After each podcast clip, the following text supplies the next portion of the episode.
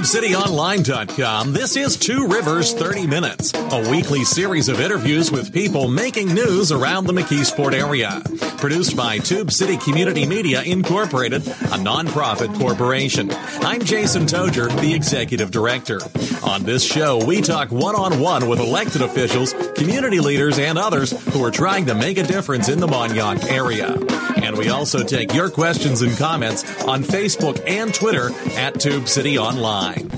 Last month, I believe May 17th actually, was the 65th anniversary of Brown versus Board of Education. That was the Supreme Court ruling that uh, said that s- separate but equal schools were not equal at all and uh, mandated, uh, overturned uh, segregation laws across the country. But, however, uh, schools now are more segregated in the United States than at any time since the 1960s. Uh, there was a map in the Pittsburgh Business Times uh, recently, which showed um, a map of the lower performing schools in the Pittsburgh area, and it mapped almost exactly to areas which were poor, and that mapped almost exactly in the Pittsburgh area to areas areas which are uh, heavily uh, African American and people of color.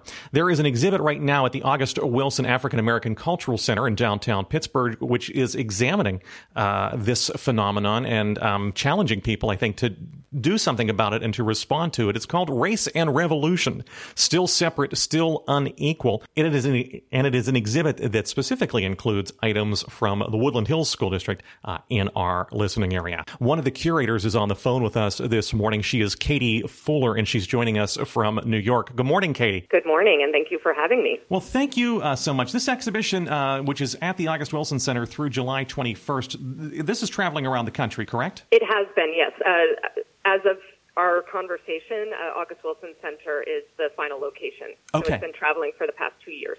Uh, and and give a little bit of uh, give a shout out to your co-curator. Uh, what is his name? Larry Ossei-Mensah. Okay. Yes, Larry has been incredible. Uh, Katie, this is also one of a series of uh, exhibits you've done on race and revolution, correct? Yes, yes. This is uh, so still separate, still unequal was the second. Um, I'm actually in the process of deinstalling the third show, which is in Brooklyn, uh, called Reimagining Monuments. And you have a website. Can you tell people what your website is? Uh, it's Race and Revolution, uh, racerevolution.org. And uh, on the homepage, there'll be information about reimagining monuments. And then there's a section on past exhibitions where you can find information about Still Separate, Still Unequal. Talk to me about what people will see uh, when they go to see uh, Race and Revolution, Still Separate, Still Unequal, uh, at the August Wilson Center now through July 21st. I- Is, it photography? Is it sculpture? Is it uh, painting? What is it? It is all of the above. Uh, so there's 17 artists. Uh, Larry and I, for the original iteration, which opened in uh, at Smack Mellon Gallery in Brooklyn in 2016. Nope, 2017. Okay. um, uh, we did an, what's called an open call. So through the gallery, uh, we created a submission process. And so when receiving the proposals, we selected uh, 18 artists and uh, 17. That number has not done all of the traveling. Uh, it's kind of depended on the size and the space of and the budget of each location. Um, so August Wilson Centers is the largest of the exhibition since it left Smack Mellon in 2017. What does the, the name Race and Revolution, how is that tied to the American Revolution? So my first exhibition was in a space in New York City called Governor's Island, which um, throughout its history, after the Lenape, uh, you know, after the land was taken, uh, the British. So the Dutch, I, the Dutch, it was more of a recreation space, but when the British uh, colonized the area, uh, it was a um, used for military, and I believe actually one of the governors during uh, British colonization uh, used it as his private hunting ground. But uh, for the most part, historically, it was a military base. Um, there's still a fort. There's actually two, one from the Civil War and one from the American Revolution. And so, because I actually planned the topic after I knew I was going to have this space. So um, that first that first exhibition looked at the impact of colonialism and also the making of racist American ideologies during the American Revolution. But what did you find about sort of racist attitudes or tropes that emerged during the American Revolution? One of the most so for each of the exhibitions, I include excerpts from historical documents, and the idea behind Race and Revolution is that we are confronting the past and then mm-hmm. using the contemporary artwork to show how we're stuck in these uh, trauma cycles around um, systemic racism.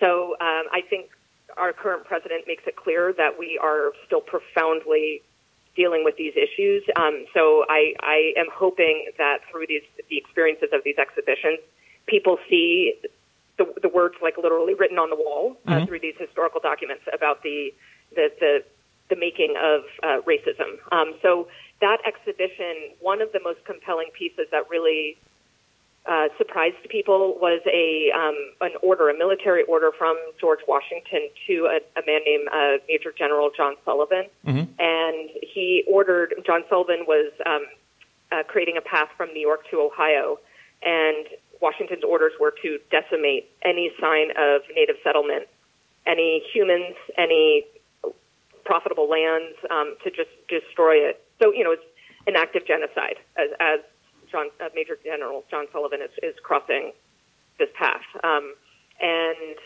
it's so overt. You can't then have a conversation about how wonderful a human being Washington is. I mean, yes, he may have been a great military leader, but I, you know, we're, it's the humans who invented racism and it's the humans who invented race. So that's kind of what I'm looking at. So one of the things I'm hearing then is that it's not just race of white versus black, you're, you're also exploring race of white versus native populations. So when I initially was uh, thinking around uh, what race and revolution was going to be, my first I should clarify that my background's in education. Mm-hmm. Um, I, I worked in uh, museum education for six and a half years at a history museum. Okay, and that was I, I have zero background in curating and I so it was rather bold of me to say to myself, "Well, I'm going to curate an art show." Um, mm-hmm. But the idea for me was that um, for, for race and revolution was that we learned these we as contemporary society learned these oppressive systems because they happened from day one of Europeans landing on this this side of the globe, um, and it obviously started with native populations, and then trickled into uh, slavery, but it really started in Europe. So mm-hmm. people already came here with these ideas of uh, imperialism and uh, supremacy. So, uh, but yes, in, uh, so for Race and Revolution, the, the first exhibition, uh, it did focus primarily on Native uh, involvement in the American Revolution and then African and African American involvement in the American Revolution, how both of those groups were manipulated by promises of land, by promises of freedom, uh, in order to join the uh, whichever force they wound up joining. So whether it was the British or the uh, Continental Army. Mm. Let's pause right there uh, to take a 30 second break. When we come back, Katie, I want to uh, ask you how you went through the process of selecting uh, the items that are being exhibited and also uh, what the narrative, uh, what you've learned and what the narrative is, okay? Thank you. Katie Fuller is on the line with us. Uh, along with Larry Ossei-Mensah, she has curated an exhibit called Race and Revolution Still Separate, Still Unequal. Right now, it is at the August Wilson African American Cultural Center in downtown Pittsburgh through July 21st. Uh, you are listening to Two Rivers 30 Minutes, broadcasting from the Tube City Center for Business and Innovation in downtown McKeesport. We'll be right back. You're listening to Two Rivers 30 Minutes, a production of Tube City Community Media Incorporated. If you've got an idea for someone who you'd like us to interview, or a question or comment, you can find us on Facebook and Twitter at Tube City Online. Welcome back. Our guest this morning is Katie Fuller. She is the co curator of Race and Revolution Still Separate, Still Unequal. It's at the August Wilson African American Cultural Center in downtown Pittsburgh. Now through July 21st, it looks at segregation and racial and economic disparity in the United States public school system. For more information, you can go to the August Wilson Center's website, aacc-awc.org. Uh, the August Wilson Center is, I believe, the sixth venue now that has uh, hosted this exhibition, uh, which is wrapping up uh, July 21st. Uh, Katie, when we took the break, we were talking a little bit about some of the roots of these um, racial attitudes in the United States, which which came over from uh, Europe as Europe was colonizing uh, North America. How, in particular, since this particular exhibit focuses on education, how did it affect the the establishment of public school systems in the United States? Well, I mean, public school education was designed for white children. And once the demographic started shifting, there had to be some sort of place. You know, I mean, it's against the law for children under 16 to not be in school. Mm-hmm. Um, and so there had to be some place for children to go. Um, so I, I um, but pre pre Civil War era in this country, aren't, aren't, there some places where it was illegal for black children yes. to be educated? Or I mean, children were um, black children were being educated. Obviously, um, they were in the home, educated, yeah, sub, sub, yeah subversively, yeah, um, and also in other parts of the country. But um, but yeah, there was no no place for them to actually study together as a community until after the Civil War. But but the community the, the, the, the, community idea of, of a public school, which I guess really Horace Mann often gets uh, credit for the you know the idea of free. Uh, public, free universal public education for all children, um, but we think of the Little Red Schoolhouse or, or the mm-hmm. log cabin school that maybe we, we in our mind is from Little House on the Prairie or something. All right. Um, yeah, that was kind of romantic. This romantic idea. This romantic colonial idea like. of what a public school looked like in the 19th century is a romantic white yeah. ideal. It is not yeah. what black as children were experiencing. Yeah, as was Horace Mann's mission. Right. You, you, mentioned black children obviously are being educated by their families or being educated subversively. Uh, when do parallel school systems start to evolve? I mean, post Reconstruction okay. or during Reconstruction. So okay. Reconstruction ended in 1877. So, okay. um, a, a, you know, a little before that, once when when the Union Army was in the South and they were really solidifying, uh, they um, you know, there was a, a group of people called the Freedmen's Bureau, and they were actually instituting all of these new uh, programs that would be more equitable. So it would be during that time. So, so they set up black schools, but it's kind of over the objection of the white power structure yes. in the South.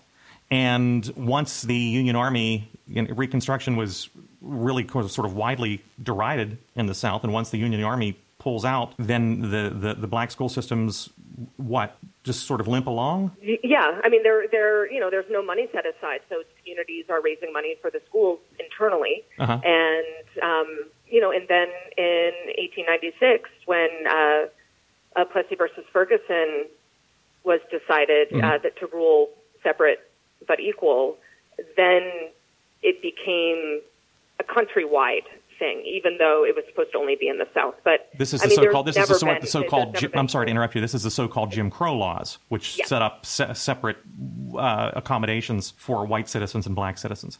Yes. Okay. Um, we're, we're, talking with Katie Fuller along with uh, Larry Ossei-Mensah. She's uh, co-curator of Race and Revolution, Still Separate, Still Unequal. It is at the August Wilson African American Cultural Center in downtown Pittsburgh now through July 21st. Uh, for more information, aacc-awc.org.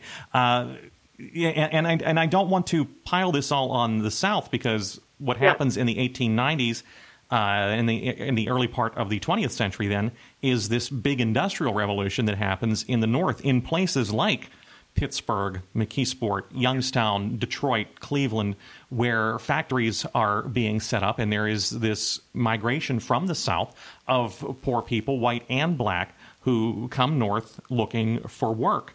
Um, and I have a feeling that in many places in the North, this is the first time that there is an influx of free black citizens uh, to these communities. What happens then? Are they, spoiler alert, right? Are, are, they welcomed into the public school system or no? What happens in a place such as Pittsburgh or New York City? Well, let me, let me start here. Yeah. Uh, as today, uh, New York City has the most segregated school system in the entire country. So you're right, this is not a, a north-south issue. This is a national issue.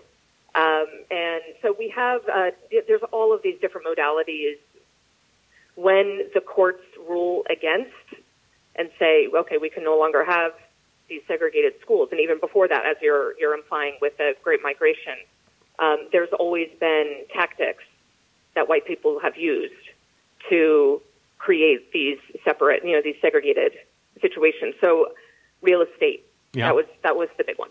Um, during that time. There's a um, tactic called redlining, where redlining, basically yeah. na- certain neighborhoods are just not shown. If you're a black yeah. person and you are looking to buy a house, you're just not shown that neighborhood.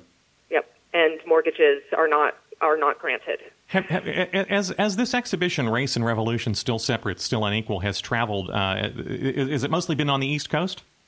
Yes. Have you? Uh, yeah, uh, Pittsburgh is as far west as it's gone. Okay. Uh, well, we we are the gateway to the west, right? At least in the American Revolutionary times. Um, yes. As as this has traveled around the east, then have, have you tailored it? You and you and Larry Ossei-Mensah have tailored it to each community. Uh, yes. So in the initial iteration of it, when it was in Brooklyn, um, I, I looked at uh, school segregation on a national level, and once again, it was, part of that was to prove that this isn't a north-south south thing. That mm-hmm. this is these are this is you know language from the government. It's language from uh, you know states in the north. It's language from states in the south. Mm-hmm. But yes, um, as the show moved, um, it, it, I started to work with uh, researchers and uh, one lawyer mm-hmm. uh, to f- figure out. So there, there's a, it's an extensive process, um, and I have to thank uh, the people at UConn for opening up this the depth in which the show could take by having it focus on the state in which the show is. Um, we worked specifically with an organization called the Sheff Movement. There's a famous court case that was uh, decided in 1996 called Sheff versus O'Neill, mm-hmm. and it was um, uh, Milo Sheff was at the time in third grade, and they were using in in Hartford, and they were using um, uh, Milo Sheff, and I think there was eight other families. It might have been more actually, uh, to um, to argue against de, what's called de facto segregation in Hartford. And de facto segregation is things like redlining that, you know, it's not, um, you can't argue that these schools are legally segregated, but you can show that the school systems, the wider systems like white flight, mm-hmm. um, property taxes, and their contribution to the schools, that those things are all set up to um, to make schools for children of color or for children in low socioeconomic communities um, to to be less prepared for success. We have to take a second, uh, 30 second break. When we come back, I want to ask you how this exhibit at the August Wilson African American Cultural Center includes some information from the Woodland Hills School District in our area and uh, what you've learned and what you've heard from some of the people in the Pittsburgh area who have viewed this exhibit, okay? Yes. Uh, Katie Fuller is one of the curators of Race and Revolution Still Separate, Still Unequal. It is at the uh, August Wilson African American Cultural Center in downtown Pittsburgh now through July 21st. AACC awc.org is the website for the August Wilson Center. You can also call them at 412 339 1011. Broadcasting from the Tube City Center for Business and Innovation here in downtown McKeesport, this is Two Rivers 30 Minutes on Radio 81 WEDO, 1550 and 101.1 WZUM, the Pittsburgh Jazz Channel, Internet Radio WMCK.FM, and TubeCityOnline.com. Stay tuned. We'll be back in 30 seconds to wrap things up. You're listening to Two Rivers 30 Minutes, a production of Tube City Community Media Incorporated. You know, we're looking for help in getting this show on the air and for help with other projects. If you're interested in the McKeesport area and you'd like to host a program or write articles for the website, call us at 412 614 9659 or email tubecitytiger at gmail.com. Welcome back. Our guest this morning is Katie Fuller, along with Larry Ossei-Mensah. She's one of the curators of Race and Revolution, Still Separate, Still Unequal. It is at the August Wilson African American Cultural Center in downtown Pittsburgh now through July 21st. 412-339-1011. It is an exhibition which examines the ongoing racial and economic disparities in America's public school systems. Uh, when we took the break, Katie, I mentioned that, that in Pittsburgh we've heard a lot of talk of neighborhood schools, which brings to mind for me the uh, busing controversy that was yep. in, in Boston in the 1970s, yep. which very much was uh, along racial lines of, of white students being bused to schools in predominantly black neighborhoods and black students being bused to schools in predominantly white neighborhoods. Um, that issue was in the news again here recently, 40 some years later, because uh, former Vice President Joe Biden um, uh, was was talking about his was it his good friend? Is that how he phrased it? Uh, former U.S. Senator Herman Talmadge, um, who was a notorious segregationist senator in the South, and, and one of the pieces of legislation I believe that Biden worked on was uh, trying to block school mandatory school busing. But what is your emotion when these same issues that were being debated in the 1970s, the 60s, the 50s are, are coming around today here in, in 2019? Yeah, that's a really good question. Um, so, yeah, the Boston busing crisis. Uh, I, I went to school in Boston and I lived there for six years, but I didn't learn about the Boston busing crisis until, until I started doing research okay. for this exhibition, which to me, that's part of the problem. Um, it's just know, that, not taught. That, that, we're not learning these things, that we just assume, uh, you know, I mean, the, the common belief still here in, in New York, especially where, you know, once again, where it's the most segregated school system in the country, people are still asking, wait, what? We're, what why are we still having this conversation? Um, and it's because we've all learned in school that 1954, this court decision made it illegal to segregate schools, and so everything's great now. Um, I brought up the, the concept of neighborhood schools, and you were telling me off the air that that's not something that you that's not a term that you specifically had heard, but it has been a term used here in Pittsburgh that well, children should not be bused anywhere; they should just be able to walk to their school. Um, we, have heard that uh, not just in the the city of Pittsburgh public school system, but in some of the surrounding school systems, and and oftentimes what I hear then from activists in the community is, well, that's coded language for children should stay in their own neighborhoods, which is then coded language for children should say segregated by race. Um, I, I, and, and, that leads me to ask you then what you and uh, Larry Ossei-Mensah, your, your co-curator, learned about segregation in the, in the Pittsburgh uh, area public schools. Yeah, we, we did focus the research on uh, one school specific to Pittsburgh, which is Woodland Hills. Uh huh. That's which and, is where one of our radio stations is. Yeah. Okay. Okay. So uh, I can speak more to that school. But um, please, once again, with the, the issue with neighborhood schools, and I mean, one reason segregated schools initially were considered so bad is because children had to, a lot of children of color had to walk by the white school to, in order to get to, to their school. And the materials were not as good. The materials Correct. were not as new. They yeah. were not as plentiful. The classrooms were not as good. The, the, in some cases, the teachers that were being hired were not as good. Yes. So yes to all of that. And so if, if we are talking about children being able to walk to their school, that's not a bad thing. But then once again, with de facto segregation, we have to look at the way property taxes are divided. We have to look at the way we segregate in communities. Talk to me about what you learned about the Woodland Hills uh, School District, which was created by a federal court ruling um, that forced uh, some very three, I believe it was three very segregated school districts to merge into one. And I believe, and I don't, hopefully, I'm not offending any of the listeners by saying there are still tensions in there, those communities 30 some years later uh, over that merger. Well, I, I, you shouldn't be offending anybody because that's a fact.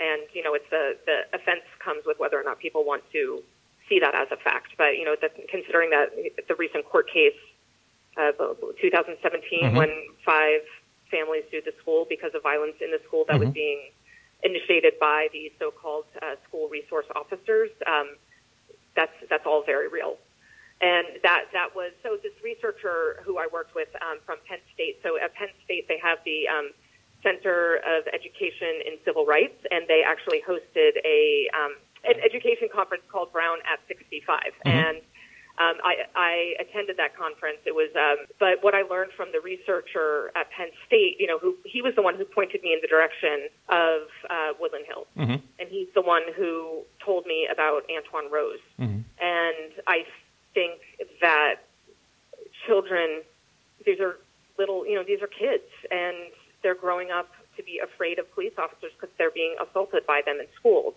my I do not feel comfortable really trying to get at the nitty gritty because I'm not in Pennsylvania. Mm-hmm. I'm not from Pennsylvania. Um, and I think that I really need to respect the fact that I'm an outsider, and it's not that it's not my place, mm-hmm. um, but but this is it's not something that I have spent enough time on to truly understand all of the nuances. Mm-hmm. But at the same time, if police are committing acts of violence in schools, there obviously needs to be some changes. I mean, I underscore underscore. I know my my yeah. tone sounds light, but I mean, it's just so plain as day. Uh, so that's that's my what I know of Woodland Hills. It's really that about this court case and about Antwon Rose thinking about how he ran from police because he was afraid of police. What uh, Antwon Rose, of course, being the uh, teenager who was shot uh, in East Pittsburgh um, by a, a, police officer who was then acquitted of uh, criminal charges. The August Wilson Center uh, at Race and Revolution, still separate, still unequal. What uh, artifacts from Pennsylvania or from the Pittsburgh area will people see? So they will see when they walk into the, the gallery on the ground floor, which is where the exhibition mm-hmm. begins uh, on the left wall is an art piece called De Facto De Facto, and uh, that was done by a Pittsburgh artist. Um, and right next to it is text from that court case in Woodland Hills from 2017. And then when they go around the corner to, I'm sorry, the artist's name is Michael Battles. I mm-hmm. should have mentioned yeah. that. Yeah. Uh, when they go around the corner to their uh, immediate right is a uh, an artist uh, named Latika from the Braddock Library mm-hmm. Created once again through the the researcher at Penn State. Um, he showed me, he sent me the poem that I believe is quite well known at this point by Antwon Rose. Yeah. Uh, he wrote it in tenth grade. It's called "I Am Not What You Think." And initially, when the show was at Penn State, which it was there before it went to Pittsburgh, um, I had the the poem printed out and placed on the wall like like regular gallery text. And what uh, Kilolo Luckett, who is the the curator at August Wilson Center, wanted to do was she wanted to turn that poem into an art piece to integrate that piece into the show. And so uh, this artist Latika from the Braddock Library created a print of the poem, and uh, so it, it's on the wall. You know, like I said, to your immediate right when you walk into the gallery space, and um, uh, during the opening, mm-hmm. which was on May 15th, mm-hmm. Antwon Rose's mother, sister, and niece attended, and uh, they, you know, they, I, I don't know, I can't imagine what they've been going through. Um, you know, what it was June 19th, which yeah. is also the holiday Juneteenth, is a yeah. celebration of uh, the emancipation of slavery. Um, was the one year anniversary of the shooting of Antwon Rose. So, you know, this is we're coming up right on his one year anniversary when the show opened, and they they saw. I, I just hope that they felt that we did right by his work, by his poem, um, and that we were honoring his legacy, and that we were not exploiting the tragedy. Um, but to me, it was an incredible, incredible honor to have them there.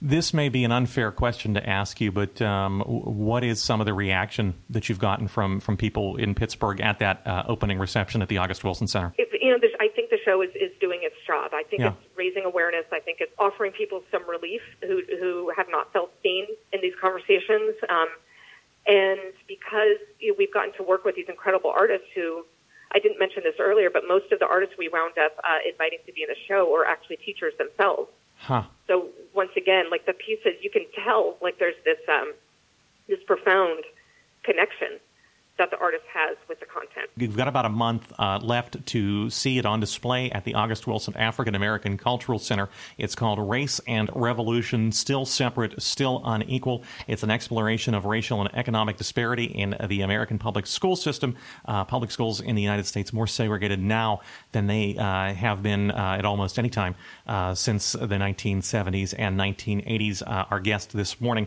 has been Katie Fuller. She is the co curator, along with Larry Ossei Uh, of that exhibition. She joined us from New York. Katie, thank you so much for taking some time to talk with us this morning. Thank you so much. I really appreciate the conversation. And thank you all for listening today to Radio 81 WEDO, 1550 and 101.1 WZUM, the Pittsburgh Jazz Channel, Internet Radio, WMCK, and TubeCityOnline.com, broadcasting from the Tube City Center for Business and Innovation here in downtown McKeesport. So long for now. You've been listening to Two Rivers 30 Minutes, copyright Tube City Community Media Incorporated. Opinions expressed on this program are not those of Tube City Community Media Incorporated. Listener support makes this program possible. If you'd like to make a tax deductible contribution, please visit our website at tubecityonline.com and click on the donate link. You can also get a free subscription to this program and other podcasts at our website using Apple's iTunes or Stitcher.com. If you've got a question or comment, we hope you'll write to us. Our address is Tube City Community Media Incorporated, P.O. Box 94, McKeesport, PA 15134. You can email us at tubecitytiger at gmail.com or call us at area code 412 614 9659. And you can find us on Facebook and Twitter at Tube City Online.